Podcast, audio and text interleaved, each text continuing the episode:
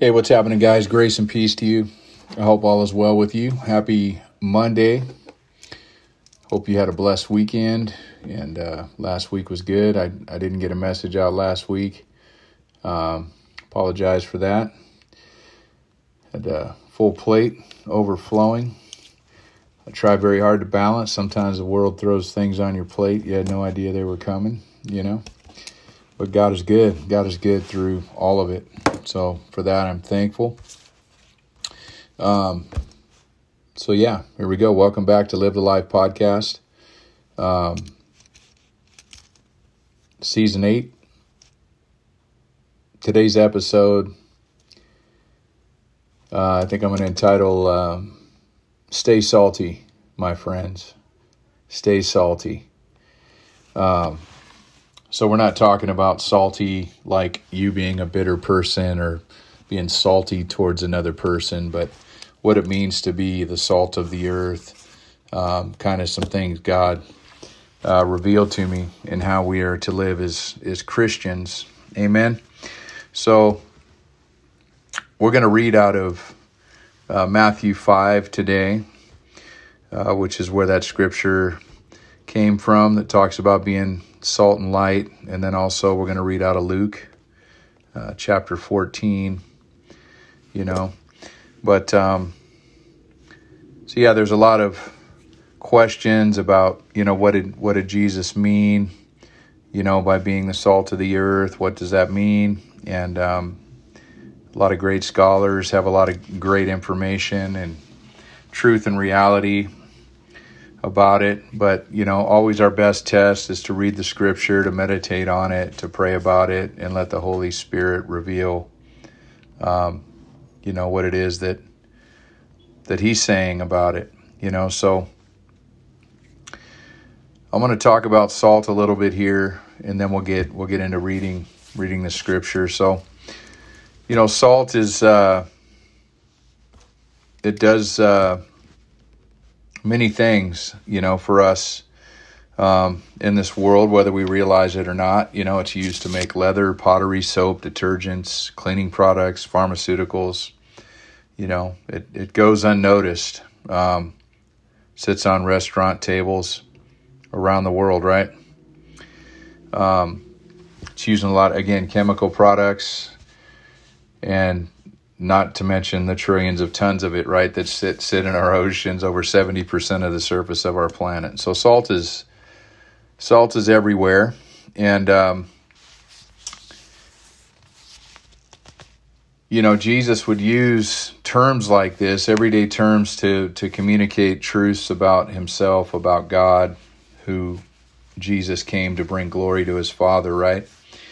And this was his description, as we're going to read today, um, of the disciples, uh, of us as followers of Jesus Christ, um, as the salt of the earth. You know, um, one definition of it, or, or, to describe it to this day, people use that that uh, that saying, that phrase, "salt of the earth," to describe good, honest, and humble people.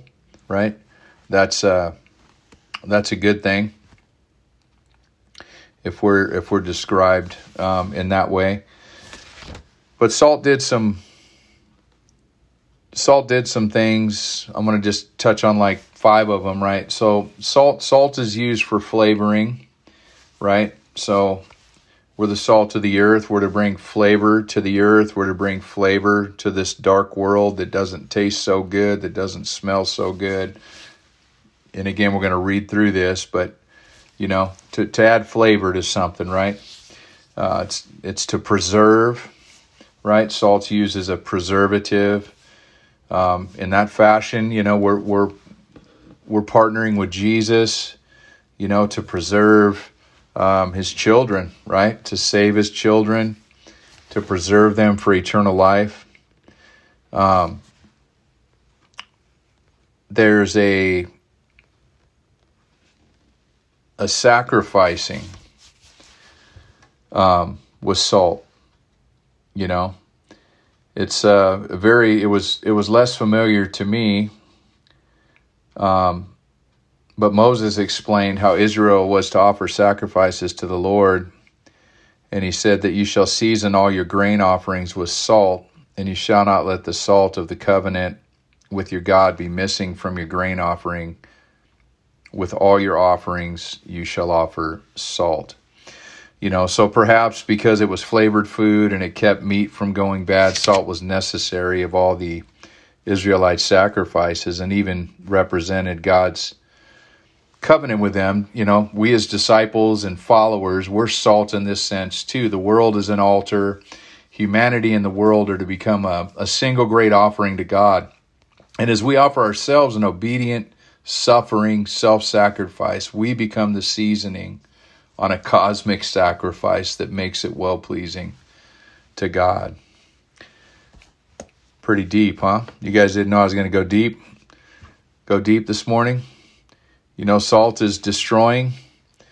Um, you know, this one we find much less appealing. We can't get away from it. You know, there's more scriptural references to salt being used in judgment or destruction than than any of these other purposes that we just listed. We know the the story of Lot's wife who turns back to look at the city of uh, Sodom, right? And she's turned into a pillar of salt in Genesis uh, 19, 26. This is a story where Jesus refers to when describing the day of his coming, right? And Moses warns the Israelites that if they break God's covenant, their land will be burned out with brimstone and salt, nothing sown, nothing growing, where no plant uh, can sprout. That's in Deuteronomy 29.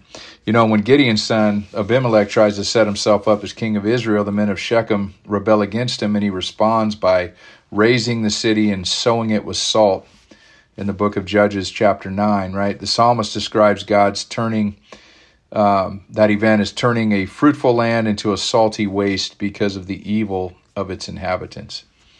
You know, and Jesus himself, in one of the fiercest judgment paragraphs in the Gospels, says simply, Everyone will be salted with fire. So, salt is also used uh, to express judgment, you know. And then it's also a fertilizer. You know, a lot of ancient civilizations use it as a fertilizer to fertilize the soil depending on the conditions. It can help the earth to retain water, it can make fields easier to plow, release minerals for plants, kill weeds, protect crops from disease, stimulate growth, and increase uh, yields. So, this reason obviously matters.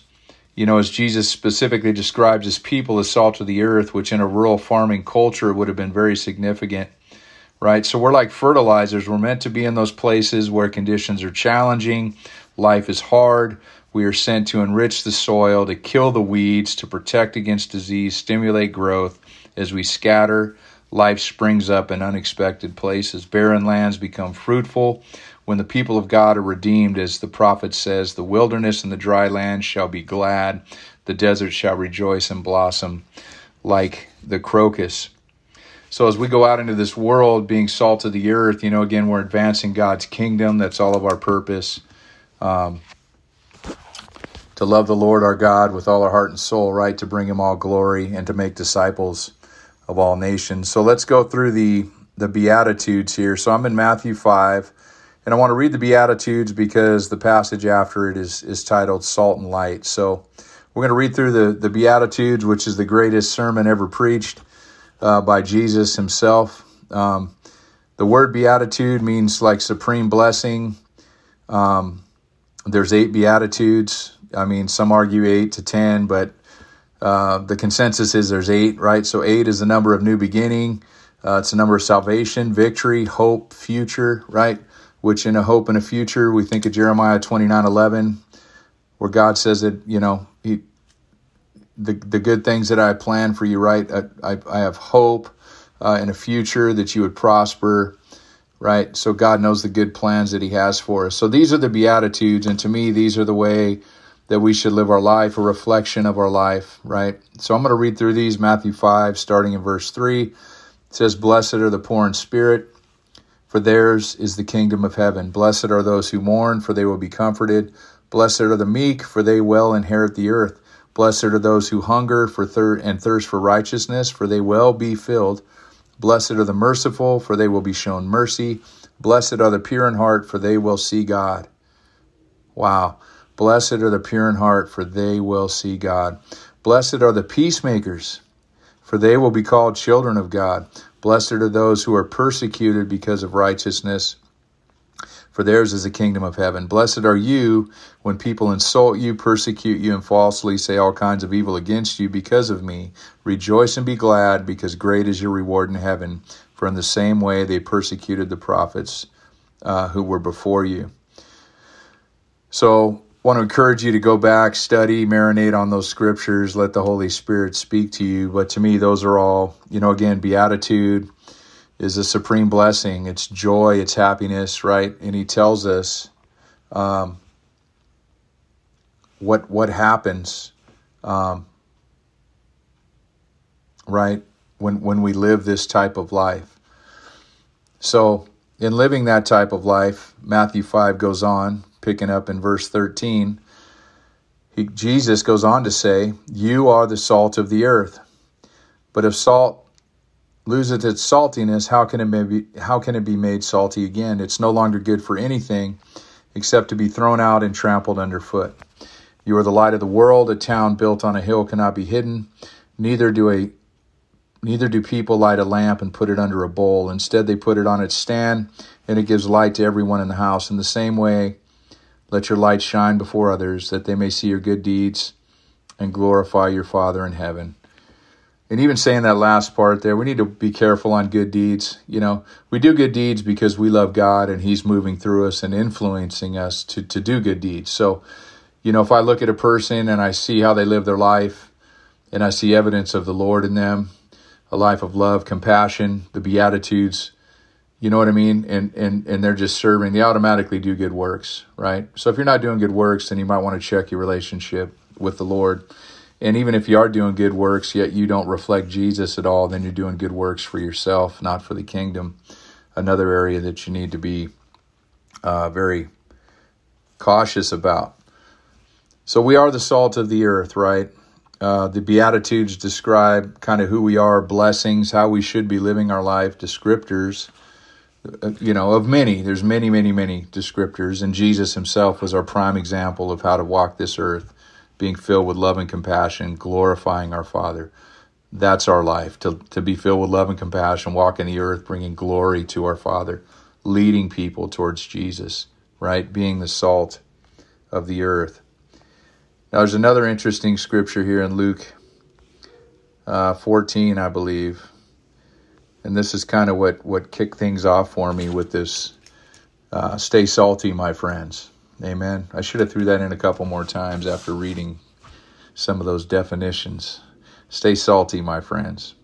So this is luke 14 uh, jesus um, well the whole chapter he'd spent some time with some some pharisees speaking in parables trying to speak some wisdom and then it goes on to talk about the cost of being you know, a disciple. It talks about carrying our cross, right?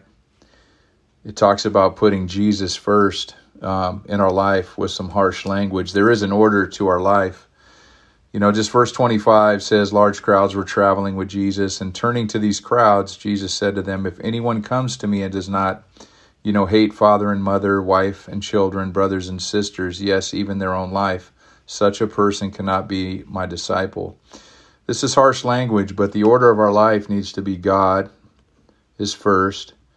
You know, our spouse is second. If you're married, our spouse is second. Third is our children in our family. Um, you know, fourth would be work, you know, or providing. And fifth would be ministry. That's a list I put together, um, maybe in the Bible somewhere, but right here it's straight up saying God comes first in our life, right? But the reality is, if we love God, then we're going to become more like God, which is going to make us love our mother and father more, our wife, our children, our brothers, our sisters, you know, because God is love. So if we're loving God, then a, a natural byproduct of that is, of course, um, loving everybody He listed. But if we put others before God, you know, we, we run out because love is not natural, it's supernatural, and we could only be fueled and filled up from God Himself. Verse 27 says, And whoever does not carry their cross and follow me cannot be my disciple. You know, so what does it look to carry our cross? You know, that's a that's a sign of suffering. Jesus suffered on the cross, and life this life is going to have suffering, but without suffering, there's no significance, right? There's no there's no legacy, you know. Um, carrying our cross is is putting our life down for the Lord, uh, being uncomfortable, being bashed, being whatever, whatever, whatever it takes, right? People don't like us, you know, we're outcasts, all that stuff. As long God knows our heart in that, as long as our heart is pure, it says those who are pure will know the kingdom of God, will see the kingdom of God. Actually, will see God Himself. So, clean hands and a pure heart is very, very important. He goes on to tell a couple more parables. And in verse 33, again, he says, In the same way, those of you who do not give up everything, you cannot be my disciple. So, again, man, just this stress on putting uh, God first. And then he ends this passage in verse 34. He says, Salt is good, right? Which we've learned about, all the different attributes of salt and what it does, and how we are the salt of the earth, and how we are to uh, live our life as Christians, followers of Jesus, and you know what this salt of the earth looks like, right? So salt is good, but if it loses its saltiness, how can it be made salty again, right? We've heard that before.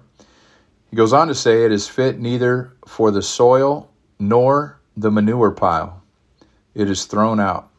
Whoever has ears, let them hear.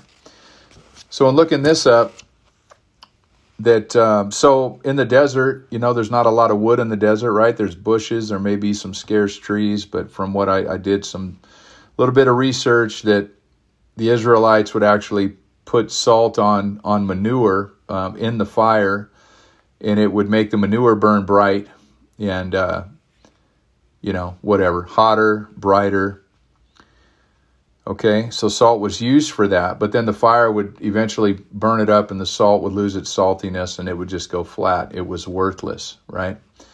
So in this statement here, salt is good, right? We're to be the salt of the earth, right? That's good, but if we lose our saltiness, we're not even good enough to be thrown on a dung pile. We're useless. Hardcore, right? So there's this reality, and then whoever has ears, let them hear. So today I want to challenge you to be the salt of the earth. You know, and if you lose your saltiness, again, we're we're worthless um, to the kingdom in that state. You know, how can we be made salty again? We're not even worthy to be thrown on a dung pile. Whoever has ears, let them hear. Right? Harsh words but but the good news, which is Jesus Christ and what He did for us, right? The gospel, the good news. You know this this new twenty four that we get that doesn't mean we, we, we lose our saltiness and we sin, but the reality of what Jesus did for us on the cross, that He paid for our backsliding sins. He paid for these things. They're not okay, but He paid for them. And uh, Jesus can make us salty again. Jesus, His love, his sacrifice, His preservation, right? His fertilizing in our hearts, His plowing in our hearts. He can make us salty again. But let us not, you know, become unsalty. Amen. You know, let's uh let's make sure we're we're staying salty, we're doing these things that Christ asked us to do just because of him, right? And what he did for us. And that's it. But Jesus is so good that, again, he gives us these beatitudes, these supreme blessings if we live that type of life for him. And again, with, with that number eight, uh, this this hope, right? God knows the good plans that He has for us, right? Plans for a for a future, for prosperity, for hope, you know, all for the kingdom. And another interesting fact that when Jesus rose from the grave, that, that he appeared eight times uh, before he ascended, you know, so this, this new beginning, this new look, this new hope, new horizons, bright future, again, is connected with our Savior and his resurrection. Um, It's a beautiful thing. So I want to encourage y'all stay salty, my friends. In Jesus' name we pray. Amen.